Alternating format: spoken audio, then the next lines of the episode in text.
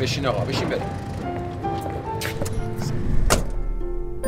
به موجب این سند 6 دانگ صدای معصوم بماند برای وارثان داستان شب که در گذر سالها خواهد ماند.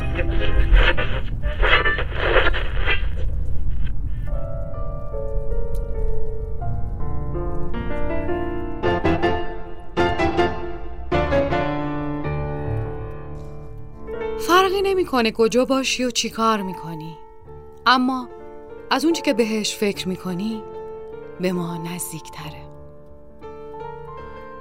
سلام، سلام به همه اونایی که صدای ما رو میشنون یا حتی کسایی که صدای ما رو نمیشنون.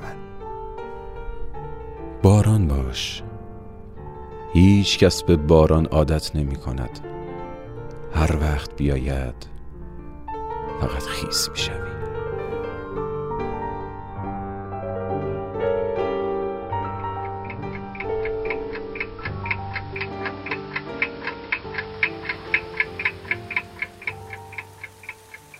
در این خانه که بویی از ریا نیست، تمام زینتش جز بوریا نیست. اگرچه وسعتش چون آسمان است، برای دشمنی و کینه جا نیست. همیشه بوی خوب عشق دارد، دمی از عطر شب‌بوها جدا نیست. به دنبال کسی اینجا نگردید، در اینجا هیچ کس غیر از خدا نیست.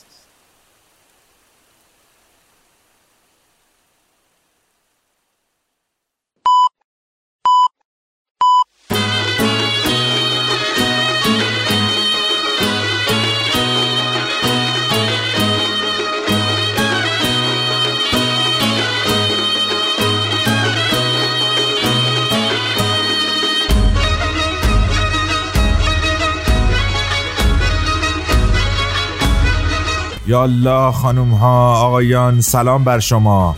خوش آمدید به ویژه برنامه نوروزی 1399 داستان شب، شماره 11. من محمد امین چیت گران هستم و افتخار همراهی شما رو دارم، همراه با بر بچه های داستان شب. خوش آمدید.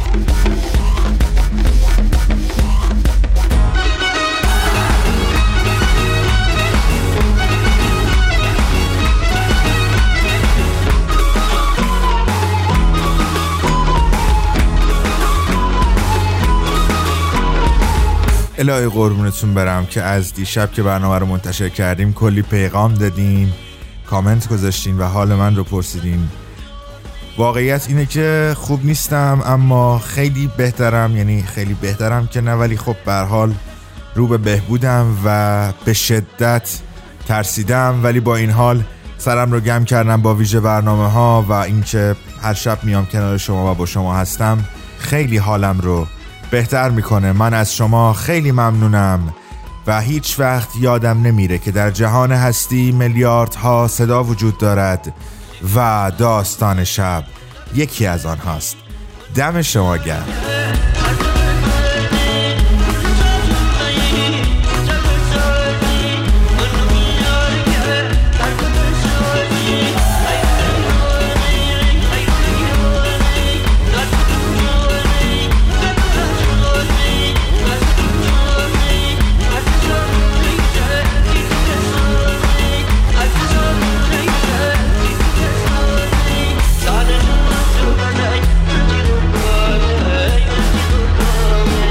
شب داشتم آمار رو یه نگاه مینداختم و دیدم که ما با 10 شب برنامه حدود 300,000 تا پلی و شنونده داشتیم و این خیلی باعث افتخاره و خیلی باعث خوشحالیه و کلی حال میکنیم و خستگیمون در میره. پس اجالتاً بفرمایید رقص که قرنطینه با ما شکره.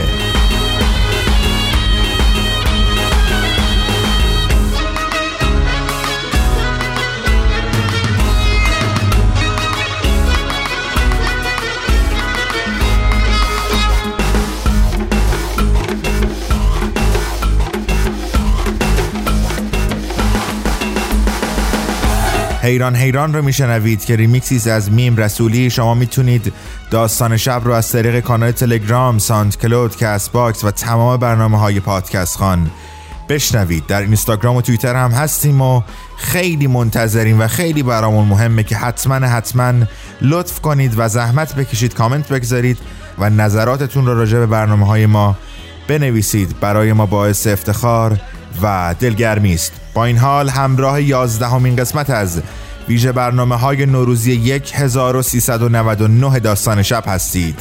خوش آمدید.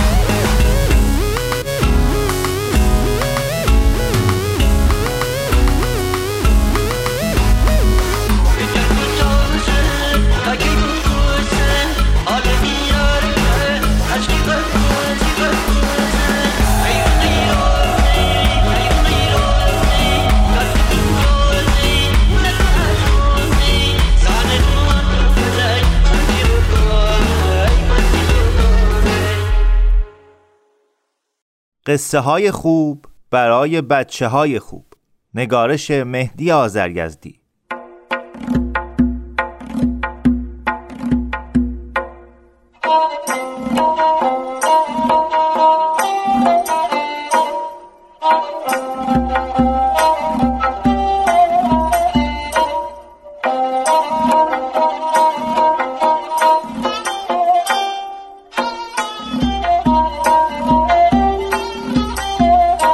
آدم خیال باف. روزی بود و روزگاری بود. یه مرد بازرگان بود که کارش خرید و فروش روغن بود و در همسایگی خونه اون هم درویش ساده‌لوحی منزل داشت که از مال و دولت بی بهره بود و چون کاری و شغلی نداشت با قناعت زندگی میکرد و معروف بود که آدم نجیب و خوشقلبیه. چون بازرگان دارای ثروت و درآمد بسیار بود و به صداقت و نیکی همسایه درویش هم ایمان داشت، همیشه به همسایه خودش کمک میکرد و هر بار که معامله تازه‌ای انجام می‌داد و فایده‌ای می‌برد، یه پیاله روغن برای درویش همسایه میفرستاد و خدمتکار تاجر که اون رو می‌برد به درویش میگفت آقای فلان سلام رسوندن و گفتن که چون تازه مقداری روغن برای ما آوردن و بی شرکت همسایگان بر ما گوارا نبود، خواهش میکنم این یه خورده را هم شما قبول بفرمایید. درویش هم که مردی وارسته بود و هرگز از کسی پولی نمی گرفت، چون فکر میکرد لابد از این روغن به همه همسایه ها میدن، میگرفت و زیاد ناراحت و شرمنده نمیشد.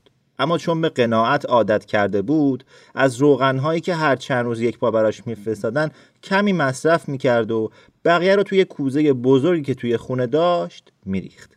روزی که کوزه از روغن پر شده بود، درویش وارسته با خودش گفت من که به این روغنها احتیاجی ندارم، خوبه اون رو به کس دیگه‌ای بدم که عیالوار باشه و مستحق‌تر از من باشه، ولی از همسایه‌ها که هیچ کدوم احتیاج ندارن، پس کجا ببرم و به کی بدم؟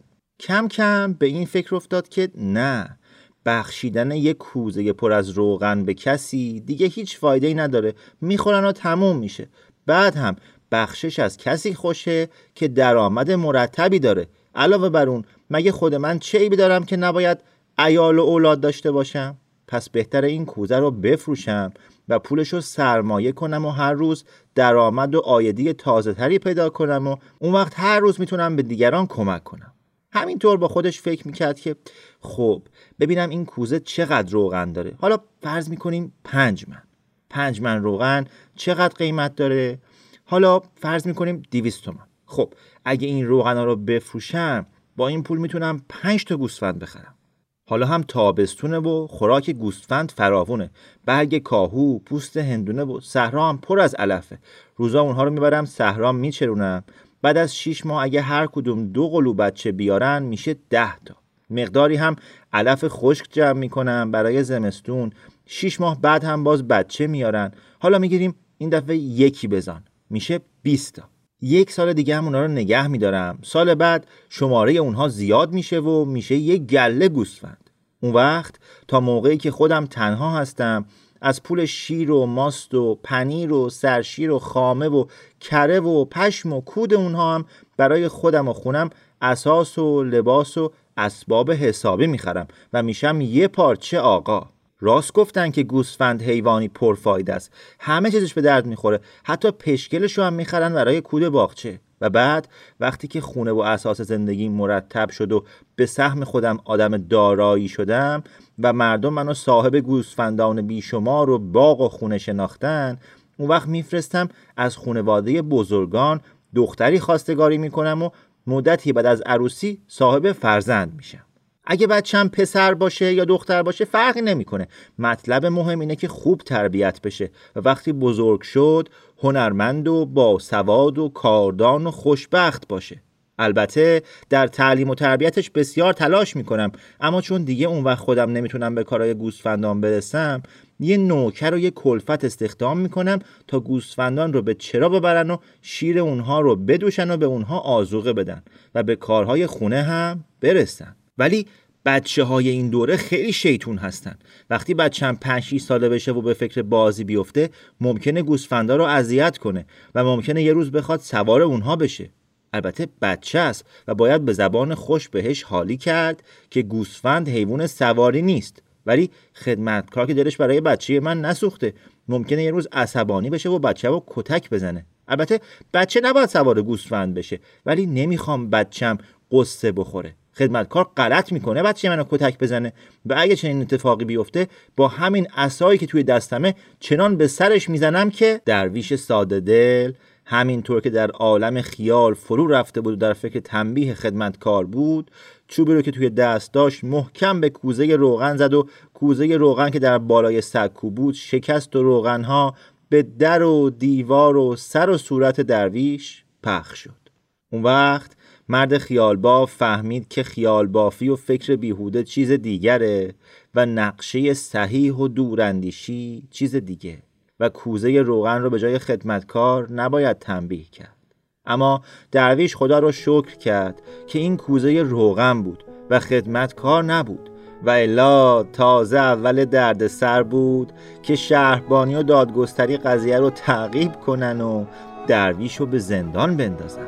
به روز و روزگار من تو دلبرم ستمگری نگو که کافرم شدی، به سجده های دیگری نگو که می سپاریم، به خشم تند روزگار نگو که سرنوشت من شود مثال شهریار.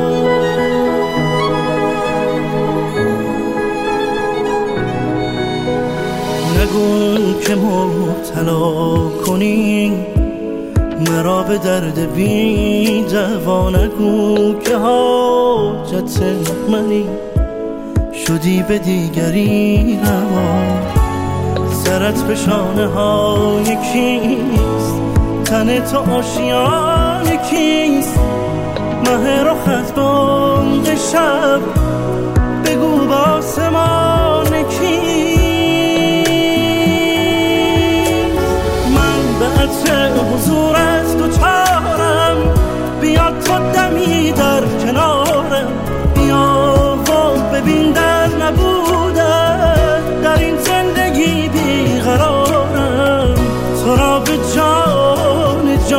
نرسم، فقط بمان، فقط بمان، جزاه شب به بستره مرا بخوان، مرا بخوان، تو را به جان جان قسم، فقط بمان، بمان، بمان، جزاه شب به بستره مرا بخوان، مرا بخوان. قصه شنیدید از کتاب قصه های خوب برای بچه های خوب با صدای سیروس رضوانی فر همراه این شبها در ویژه برنامه های نوروزی داستان شب در سال 1399 و آنچه که حالا میشنوید مرا بخوان با صدای امیر حسین افتخاری. بدیدم نظر نداری، نمانده به این دل صبوری، به آمدنت آیتی به ناله آن مرغ حامی، دیگر به دلم حاجتی نیست.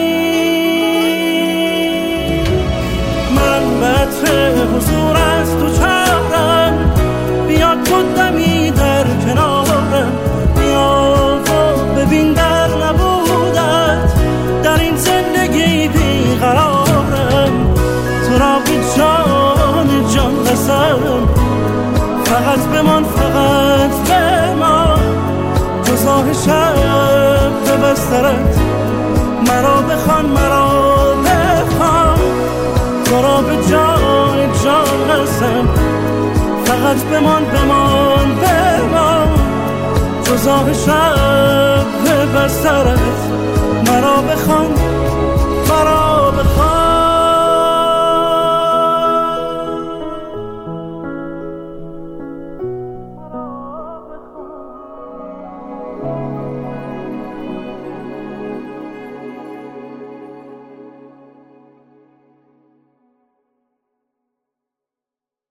و اما 11مین مهمان در ویژه برنامه‌های نوروزی 1399 داستان شب عزیزیه که یه چند روزی مطمئن شدم که باید یکی مثل ایشون در زندگیتون حتما حضور داشته باشه، حتما. حالا خودشون الان میفهمن چرا، ولی باعث افتخار هست. فکر میکنم که الان برای سال سوم چهارم هستش که ما افتخار همراهی ایشون رو داریم در داستان شب، فارغ از این هم که قبلا هم در طول سال برای ما قصه خونده بودن، آدم حسابی، کتابخون درجه یک. خانوم ها، آقایان، با افتخار و احترام سرکار خانم مهراوه شریفی نیا.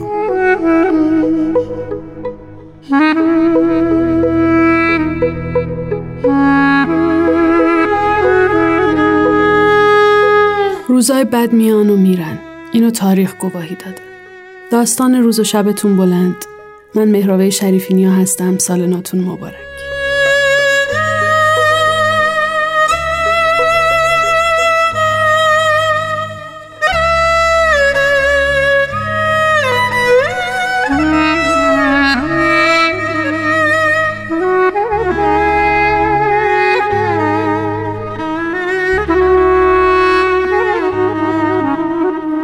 روزی بود و روزگاری، شهری بود به اسم علی‌آباد که چنین بود و چنان.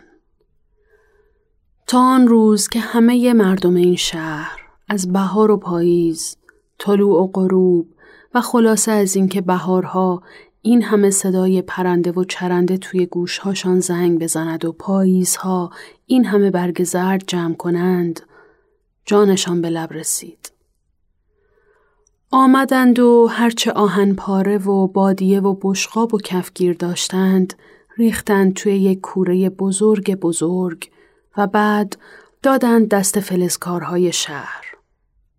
آنها هم نشستند و یک تاق گنده زربی درست کردند برای سقف شهر با 200-300 تا هواکش و همه خانه ها چراغ‌های آویزی و زنبوری و مهتابی را آوردند، خرد کردند و دادند یک کره بزرگ درست کردند و یک روز با سلام و صلوات بردند زیر طاق شهرشان آویزان کردند و برق قوی و خیره کننده ای را دواندند توش.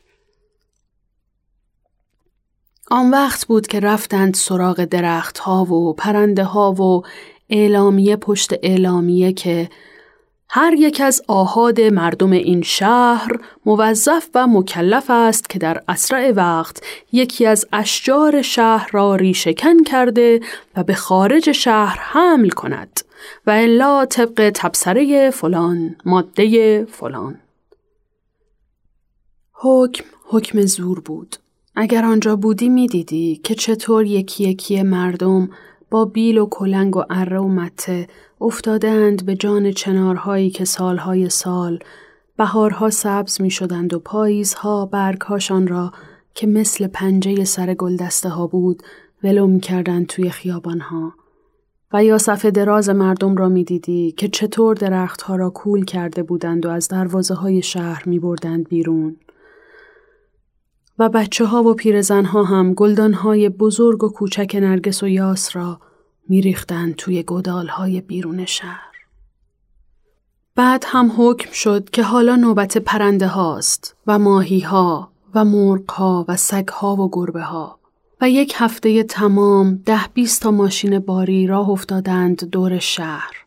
هر کدام با 2 تا مرد کت و کلفت که قفس قناری ها و بلبل ها و ظرف های پر از ماهی را می گرفتند و مثل سیب زمینی می ریختند روی هم. یا کتونه های مرغ ها و کبوتر ها را بار می کردند و سگ ها و گربه ها را که توی کیسه گونی کرده بودند روی هم می چیدند.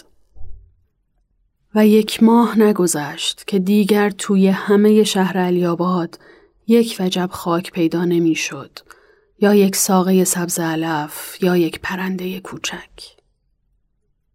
و حالا شهر شده بود یک شهر نمونه. نه شبی داشت نه پاییزی، درست مثل کشور همیشه بهار توی قصه ها. خیابانهای پاک و پاکیزش مثل آینه می درخشید.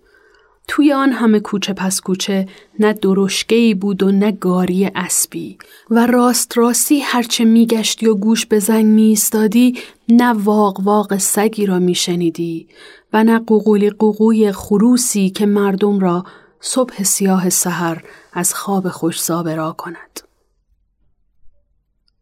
مردم سر به راه شهر سر ساعت 8 که بوق کارخانه ها بلند می شد، یک چیزی خورده و نخورده لباس هاشان را می پوشیدند و آویزان می شدند به تراموایی، اتوبوسی، چیزی و می رفتند سر کارهاشان. و طرف های ساعت 17 جوان ها با 2 تا ساندویچ و یه پپسی توی سینماها پلاس بودند و مردها و زنهای پا به سن توی فاحشه خانه ها و کافه ها. و یا می رفتند توی میدانهای شهر، می ایستادند به تماشای درختهایی که از سنگ تراشیده بودند و برگهاشان حلبیهای سبز سیر بود. و یا نگاه می کردند به پرندههای فلزی روی شاخههای درختها و چراغهای رنگارنگ نئون و عکسهای لخت مادرزاد ستارهها. تا آن ساعت که آن بلا نازل شد. بله، بیشک و شبه بلا بود. آن هم یک بلای آسمانی. یعنی خیلی از مردم شهر ایستاده بودند توی میدان بزرگ و نگاه می کردند به فواره ها و مرغابی های پلاستیکی و درخت های سنگی که یک دفعه میان آن همه پرنده ریز و درشت فلزی چشمشان افتاد به یک قناری کوچک که درست و حسابی آواز می خواند و بالهای زرد و قشنگش را به هم میزد. و برای همین بود که یک دفعه زنگهای خطر را به صدا درآوردند و پاسبانها با آن لباسهای نو و براقشان ریختند توی میدانها و کوچه ها و خانه ها و هر سوراخ سنبه‌ای را گشتند. همه جا را گشتند. حتی توی زیرزمین خانه ها و لای همه خرت و پرت صندوق ها را. اما پیداش نکردند که نکردند. تازه هیچ کس هم نفهمید که این قناری کوچک با آن بالهای زرد و قشنگش از کجا آمده بود. دروازه ها را که بسته بودند، تمام باغ و برها هم که شده بود خانه و هتل و کافه و فاحشه خانه، طاق ضربی هم که یک دست بود و بیدرز. برای همین بود که ریش سفیدهای اصاب دست شهر نشستند و عقلهاشان را سرهم کردند. آن وقت بود که فهمیدند این بلا از کجا بر سر شهر نازل شده. گفتند و نوشتند که این پرنده فقط از دروازه های شهر آمده است. اما آنها که دم هر دروازه‌ای چند تا ششلول بند گذاشته بودند و یک تور سیمی و یک چماق سرنقره داده بودند دستشان. پس حتما این پرنده توی قطار گونی‌های برنج و گندم و بنشن بوده. یا شاید یک شیر پاک خورده ای از شهرهای همسایه یک تخم قناری را گذاشته یک گوشه دنج و گرم و بعد این تخم کوچک پرنده شده و از انبار شهر پریده و آمده نشسته روی شاخه یک درخت سنگی و شروع کرده به خواندن و بالهای زرد و قشنگش را به هم زده. برای همین بود که زنگ‌های خطر را به صدا درآوردند و ریختند توی کوچه ها و خانه های مردم و اگر تو آنجا بودی می‌دیدی که چطور بی هوا می‌ریختند توی خانه‌ات. اینجا را بگرد، آنجا را بگرد، توی پستو را، توی صندوق را، توی زیرزمین را، پشت قفسه های کتاب را، حتی از سر بقچه بسته های بیبی جون ها که قصه های قشنگی از پرنده و ستاره و سنگریزه بلد بودند نمی گذشتند. اما مگر می شد پرنده‌ای به آن کوچکی را پیدایش کرد؟ پیش می آمد که کارگرها سرگرم کار بودند و صدای دستگاه ها بلند بود و سواری های ریز و درشت مثل جوجه از دهانه کارخانه می آمدند بیرون که یک دفعه یکی از آنها مات مات زل می زد به یک گوشه و آن وقت از این گوش به آن گوش و یک دقیقه نمی گذشت که همه دست از کار می کشیدند و می ایستادند به تماشای قناری کوچک که بالهای زرد و قشنگی داشت. اما تا زنگ خطر کارخانه به صدا در می آمد و ماشین‌های آتش نشانی مثل اجل معلق سر می رسیدند و پاسبان‌ها با آن لباس‌های آبی و باتون‌های نو و براقشان می ریختند توی کارخانه، قناری مثل یک چکه آب توی زمین فرو می رفت. آنها هم همه کارگرها را می ریختند بیرون و درهای کارخانه را می بستند و سر تلمبه‌های بزرگ ددته را می گرفتند توی سالن کارخانه. اما باز 2-3 ساعت دیگر می دیدی قناری کوچک با آن بالهای زرد و قشنگش می آمد و می نشست روی سر شیر سنگی روبروی عمارت شهرداری و شروع می کرد به خواندن و هنوز صدای پای پاسبانها روی سنگ فرش پاک و براق شهر بلند نشده بود که مردم سر به راه شهر آویزان می شدند به ترامواها و اتوبوسها و در می رفتند و قناری هم می پرید و می رفت. و درست ساعت 17 و 18 باز توی میدانهای شهر پیدایش می شد. بچه های کوچولوی شهر هم که سرهاشان پر بود از قصه های پرنده ها و دلشان قنج می‌زد برای یک قناری کوچک و قشنگ که بگیرند توی مشت‌هاشان و یا یک گربه که بگذارند روی پاهاشان و ناز کنند و یا یک گلدان با یک ساقه نازک گل نرگس. آن وقت ساعت 8 عوض آنکه کتاب‌هاشان را که پر بود از عکس درخت‌های سنگی و دودکش‌ها و شکل و شمایل پاسبان‌ها بزنند زیر بغلشان و مثل بچه آدم بروند روی نیمکت‌های آهنی کلاس‌ها بنشینند و به معلم‌های باسوادشان که همیشه خدا یک عینک پنسی توی صورت‌هاشان ولو بود گوش بدهند و معادله‌های چند مجهولی را حل کنند یاغی شده بودند. بله، درست و حسابی پاپیچ مردم شهر و اولیای محترم شهر علی‌آباد شده بودند.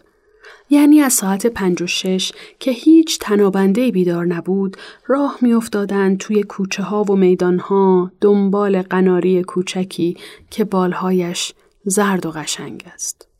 تازه همه اینها به کنار طرفهای ساعت 16 و 17 که روزنامه ها در می آمد تمام صفحات اولشان پر بود از عکس‌های قد و نیم قد قناری که مثلا نشسته بود روی تاق یک اتوبوس 2 طبقه و یا روی مجسمه های رنگ و وارنگ میدان ها.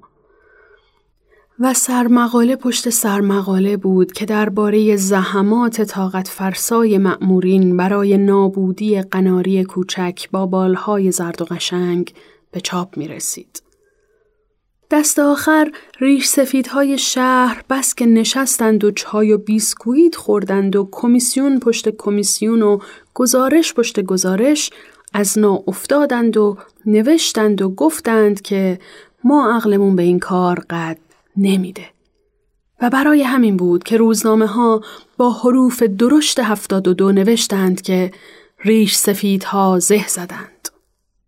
آن وقت بود که پسر بچه ها شیر شدند و تیر کمان ها را علم کردند و افتادند به جان پرنده های فلزی و مرغابی های پلاستیکی و چراغ کتوکلفتی که زیر تاق ضربی شهر علی آباد آویزان بود. و یکی از همان گلوله های گرد آهنی بود که درست خورد به گوشه راست چراغ و بیبی جون ها گفتند که چراغ هم مثل خورشید یک چشمش کور شد.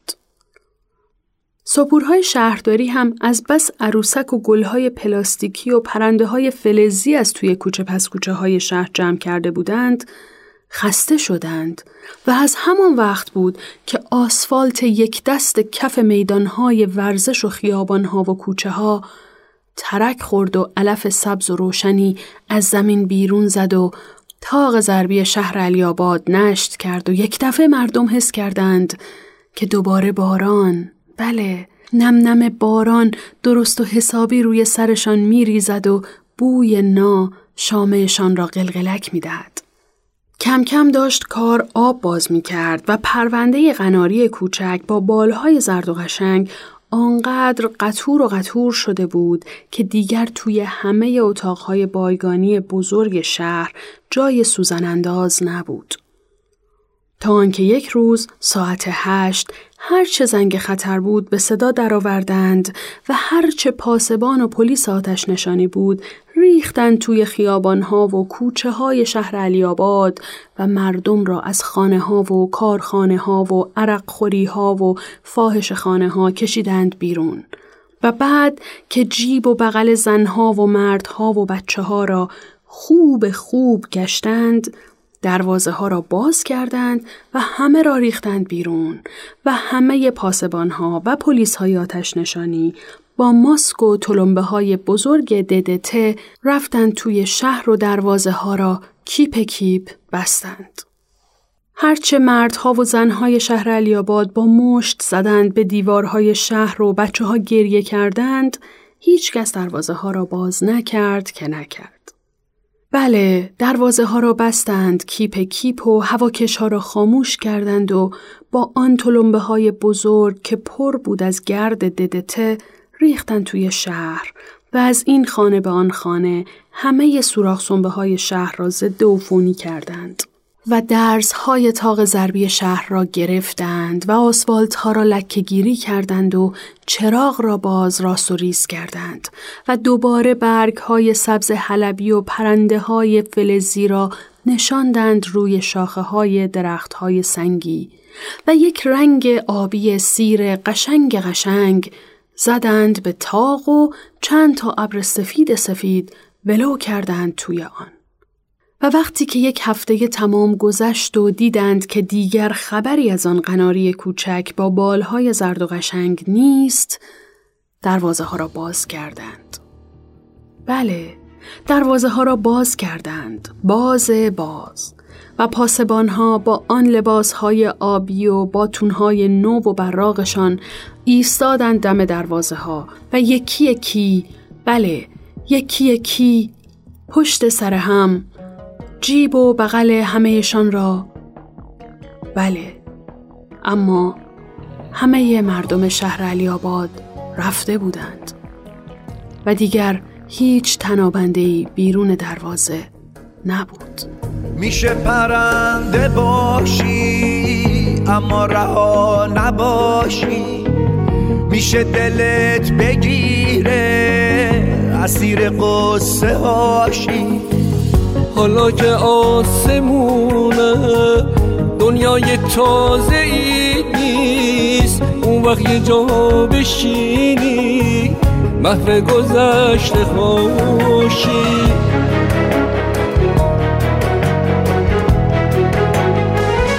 ترسیده باشی از کوچ، اوجو ندیده باشی، واسه یه مشت دونه اهلی آدماشی.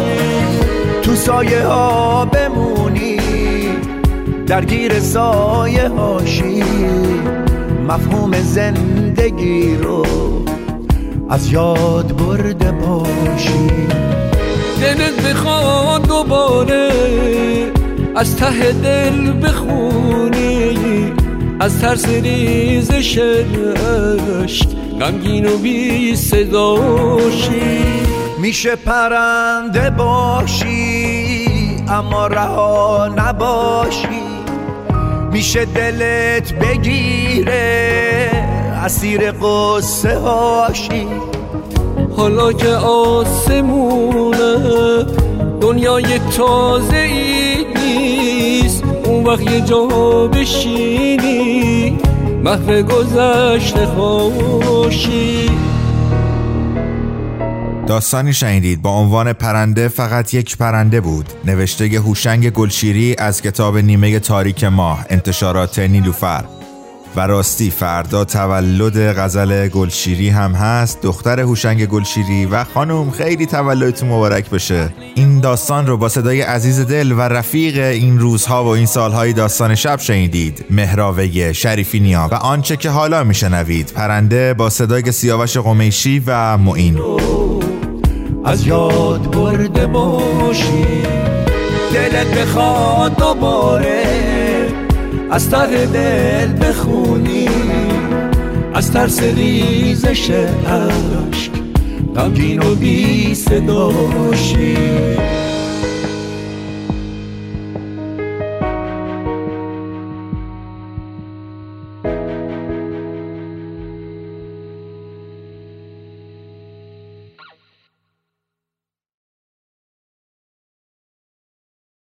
المنت لله که در میکده باز است، المنت لله که در میکده باز است، زان رو که مرا بردر روی نیاز است، حقیقت نه مجاز است، در میکده باز است، همه چشم مناز است.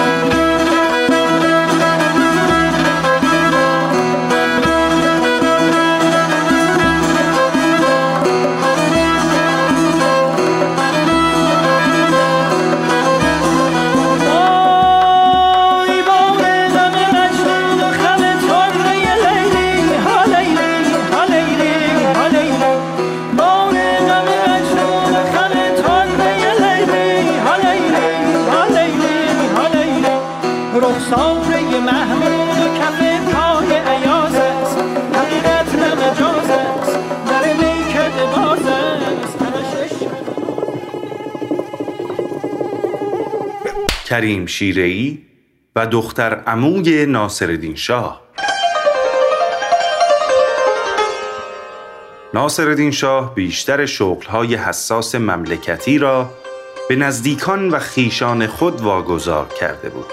یکی از معروف‌ترین این رجال، شاهزاده اقتدارالسلطنه، عموی ناصرالدین شاه بود که جزء مقرب‌ترین مردان دوره ناصری به حساب می‌آمد و بین مردم عصر خود نفوذ و قدرت بیش از حدی داشت.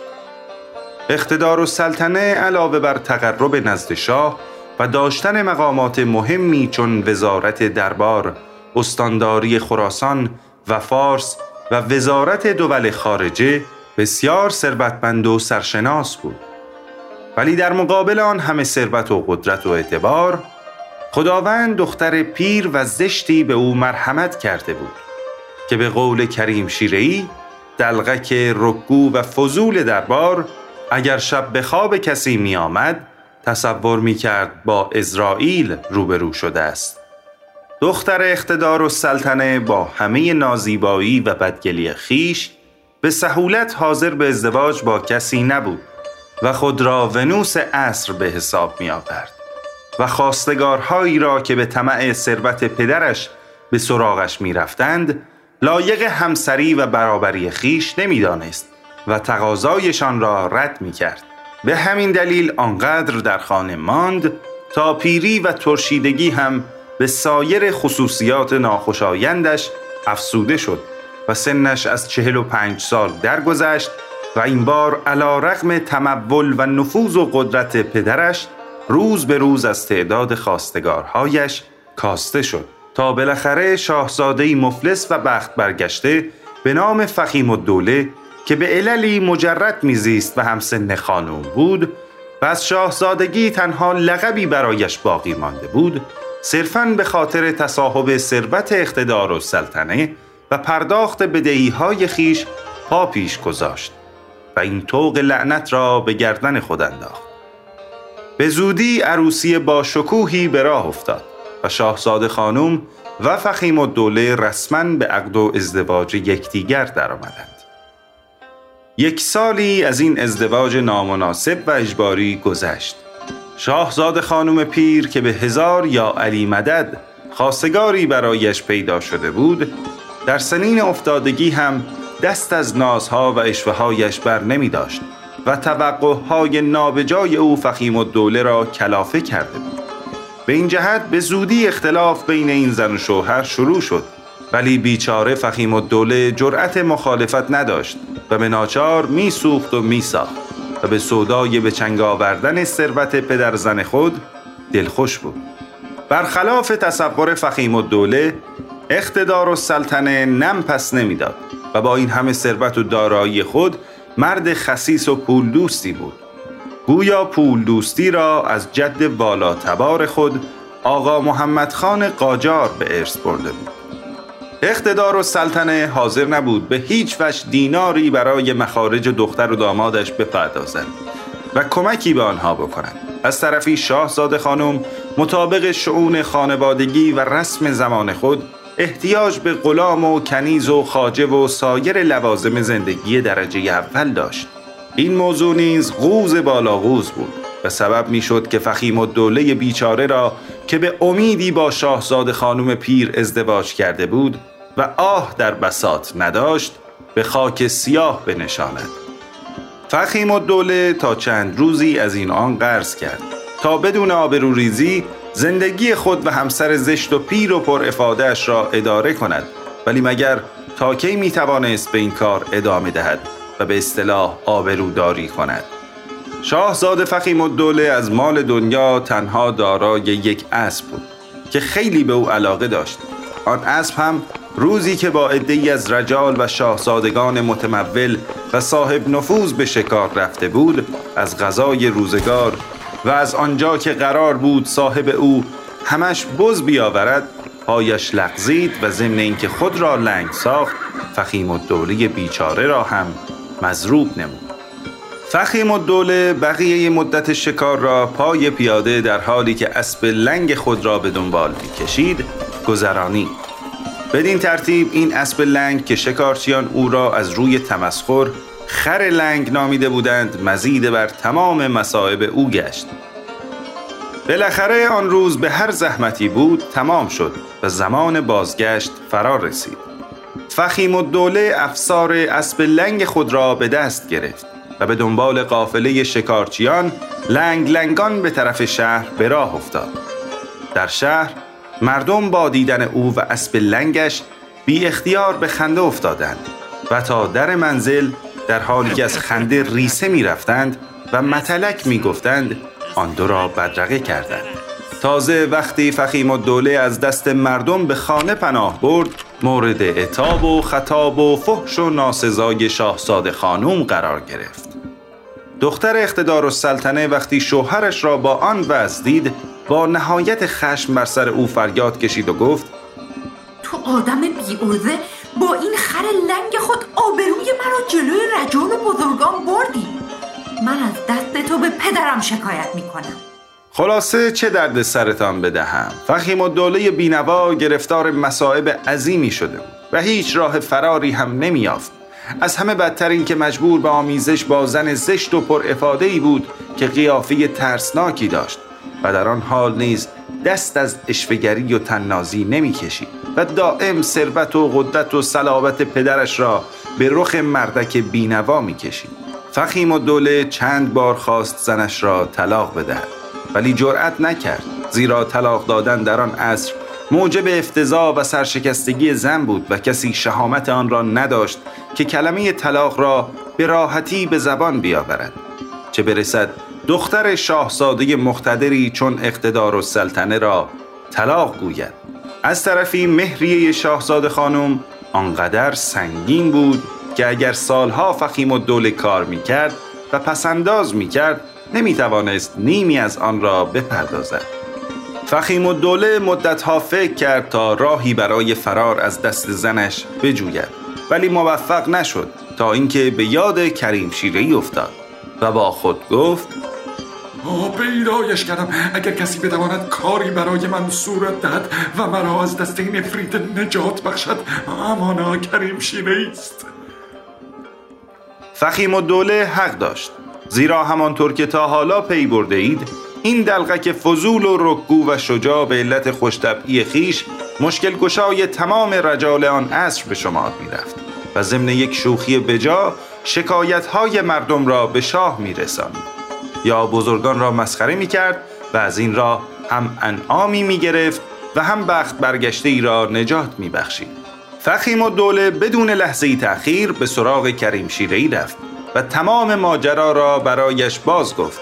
کریم وقتی از وضع و حال رقت انگیز فخیمالدوله مطلع گشت، به او قول داد که شکایت او را به سمع شاه برساند و اجازه طلاق دادن شاهزاده خانم را از او بگیرد. در خاتمه گفتگو کریم شیره ای به فخیمالدوله گفت: زود تکه کاغذی بردار و هرچه میخواهی رویش بنویس و شعری را هم که میگویم به آن اضافه کن. فخیمالدوله گفت: کریم خان، من از اقتدارالسلطنه میترسم. کریم شیره ای گفت: تا من را داری غصه هیچ چیز را مخور، علاوه اگر علی ساربان است میداند چطور را کجا بخواباند.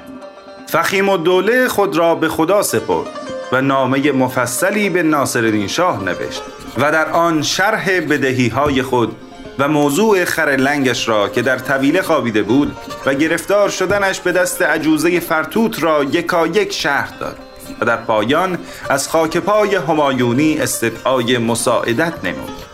پس از ختم نامه آن را به دست کریم شیره‌ای داد. کریم نیز روزی در باغ دوشان تپه که شاه سر کیف بود و با صدر اعظم و عده‌ای از نزدیکان به خنده و تفریح وقت می‌گذرانید و اتفاقاً اقتدارالسلطنه هم در جمع بود، نامه شاهزاده را تقدیم کرد و اجازه خواست شکایت فخیمالدوله را به عرض برساند.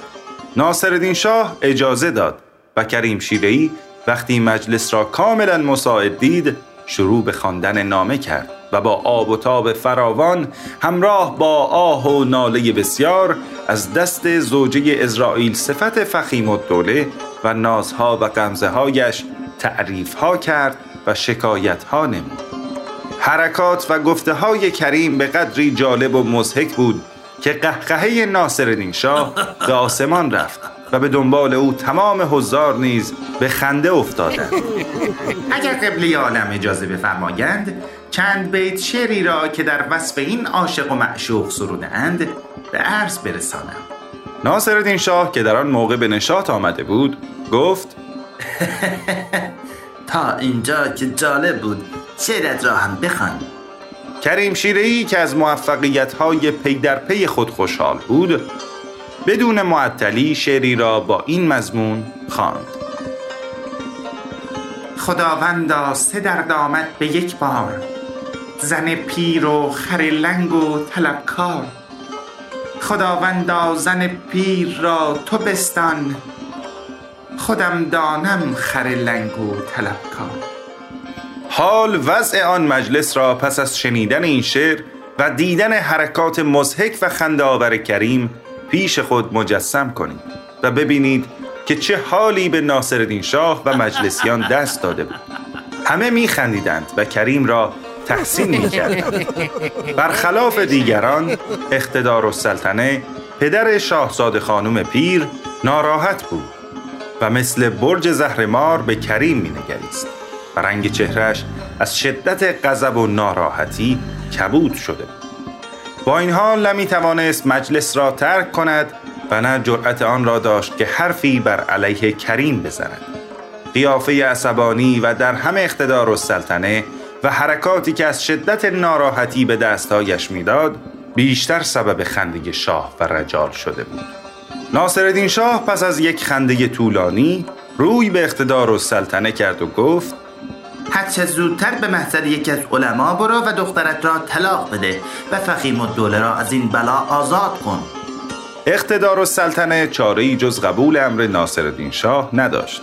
به این سبب قول داد تا فردا کار را فیصله داده و دخترش را مطلقه نماید. در پایان ناصرالدین شاه دستور داد که یک اسب تازه عرب به جای خر لنگ کذایی به فخیمالدوله دادند و انعامی هم برای کریم در نظر گرفتند. ضمناً خساراتی را هم که در اثر ازدواج شاهزاده خانم به فخیمالدوله وارد آمده بود از اموال اقتدارالسلطنه جبران کرد.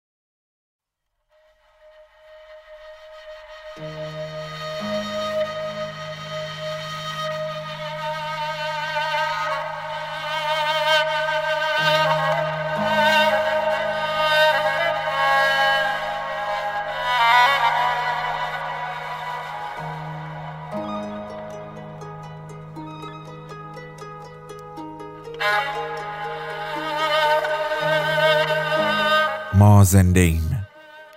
صبح چشم‌هایمان را که باز می‌کنیم، نگاهمان که از پنجره اتاق به ابرهای دلربای این روزهای بهار می‌افتد، یادمان می‌آید زنده ایم. یادمان می‌آید خیلی وقت است برای همه این نفس‌های آرام معمولی خوشحال نبودیم. اصلاً یادمان رفته آخرین باری که نفس کشیدیم و پیش خودمان فکر کردیم چقدر خوب که زنده ام کی بوده. راستش ما آدم ها عادت داریم وقتی چیزی از دست می رود یادش کنیم. نفس کشیدن، نفس عمیق، خندیدن، دیدن لبخند آنهایی که دوستشان داریم یا اصلاً آنها که حتی نمی شناسیمشان، قدم زدن، آفتاب پهن شده وسط اتاق، دیداری تازه از بالکن کوچک خانه، صدای همسایه بغلی و همسرش که آلزایمر دارد، صدای سجاد پسرک پرسر و صدای محله از توی کوچه، سر ظهر، روز تعطیل. ما زنده ایم.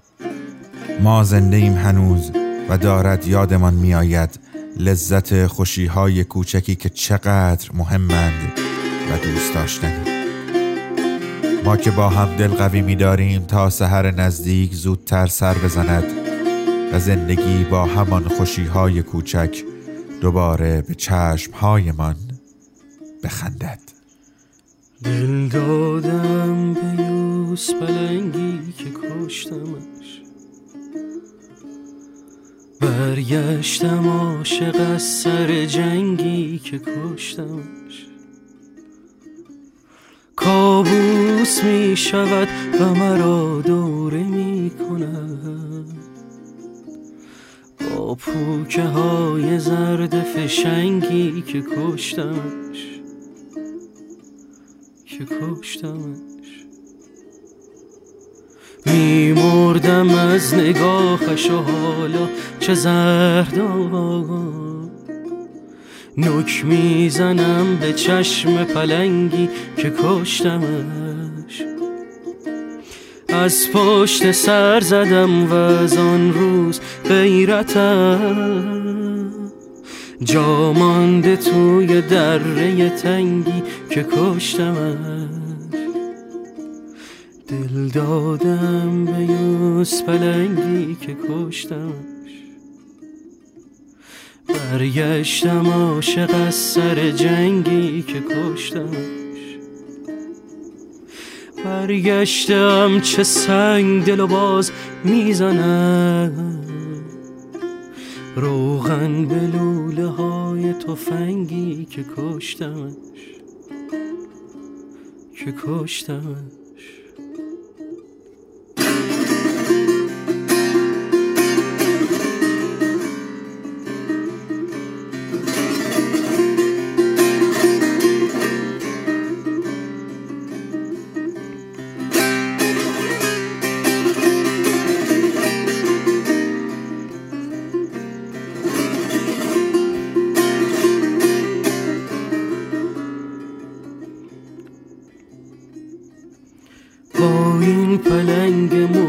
چه باید کند دلم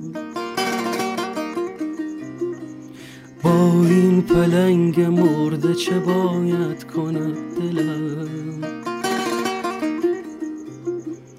با صاحب دو چشم قشنگی که کشتمش، با صاحب دو چشم قشنگی که کشتمش، دل دادم به یوز پلنگی که کشتمش، برگشتم عاشق از سر جنگی که کشتمش، دل دادم به یوز پلنگی که کشتمش، برگشتم عاشق.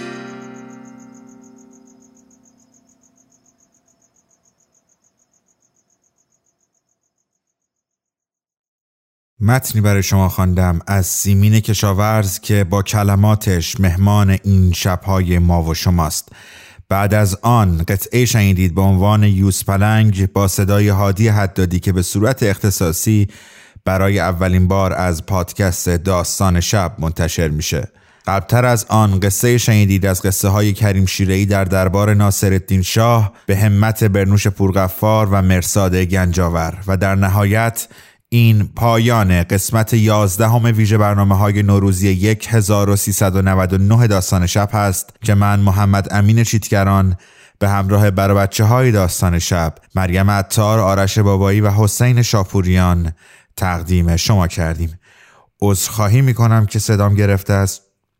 یه ذره وضع دماغ و بینی من با این وضع شکستگی ریخته به هم و همچنان تلاش میکنم که با انرژی چند شب آینده رو مهمون شما باشم و خیلی برام دلتنگی به وجود میاره وقتی بهش فکر میکنم که ما فقط 4-5 شب دیگه همراه شماییم.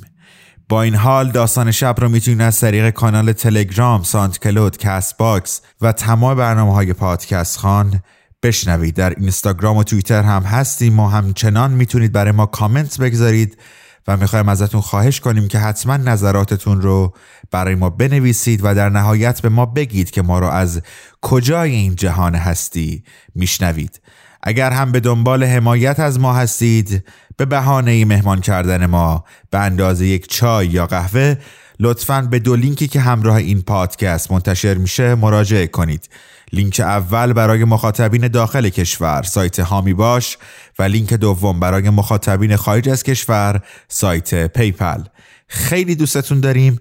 فردا شب با یه مهمون هیجان انگیز دیگه و جذاب میرسیم خدمتتون و ما رو خیلی دعا بکنید. دوستتون داریم، دوستتون داریم، دوستتون داریم. آها، و تا یادم نرفته در ادامه حرف رو میشنوید با صدای سام گوهربین و در نهایت خانم ها، آقایان، وقت شما به خیر.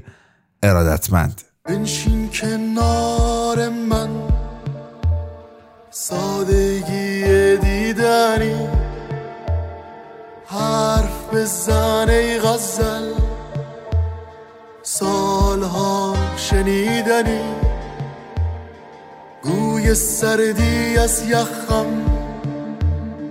با درون مبهمی، آتش عشقت کجاست دل به دریا زنی، چای به نیمه رسی، نوله لبتاش حرف بزن ای غزل، نغمه جان منی،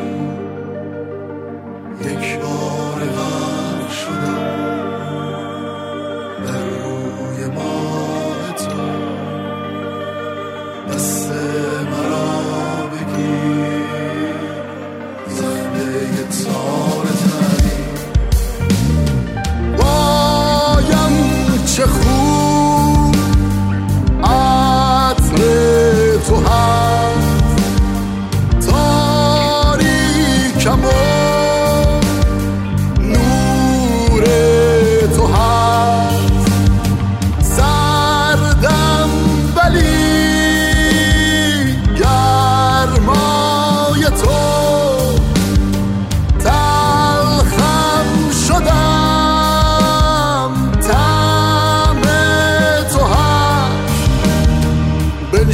کنار من، سادگی دیدنی، حرف بزن ای غزل، سالها شنیدنی، بوی سردی از یخم با درون مبهمی، آتش عشقت کجاست، دل به دریا زنی، چای به نیمه رسی، نقل لبت هم شد، حرف بزن ای غزل، نغمه جان منی، یک بار غرق شدم در روی ماه تو، دست مرا بگیر زخمه تار تنی، بایم چه خوب عطر تو هست، تاریکم و نور تو هست، سردم ولی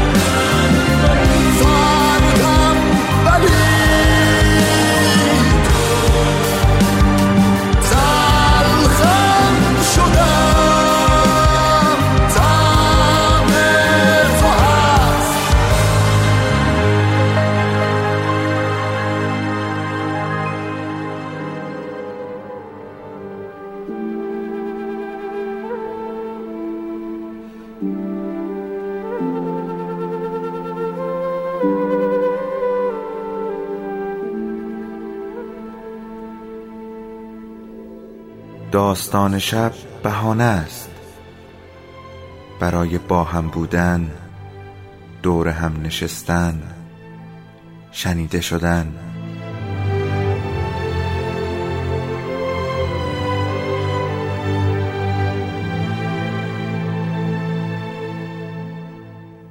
صدای افسانه ها رو میشنویم.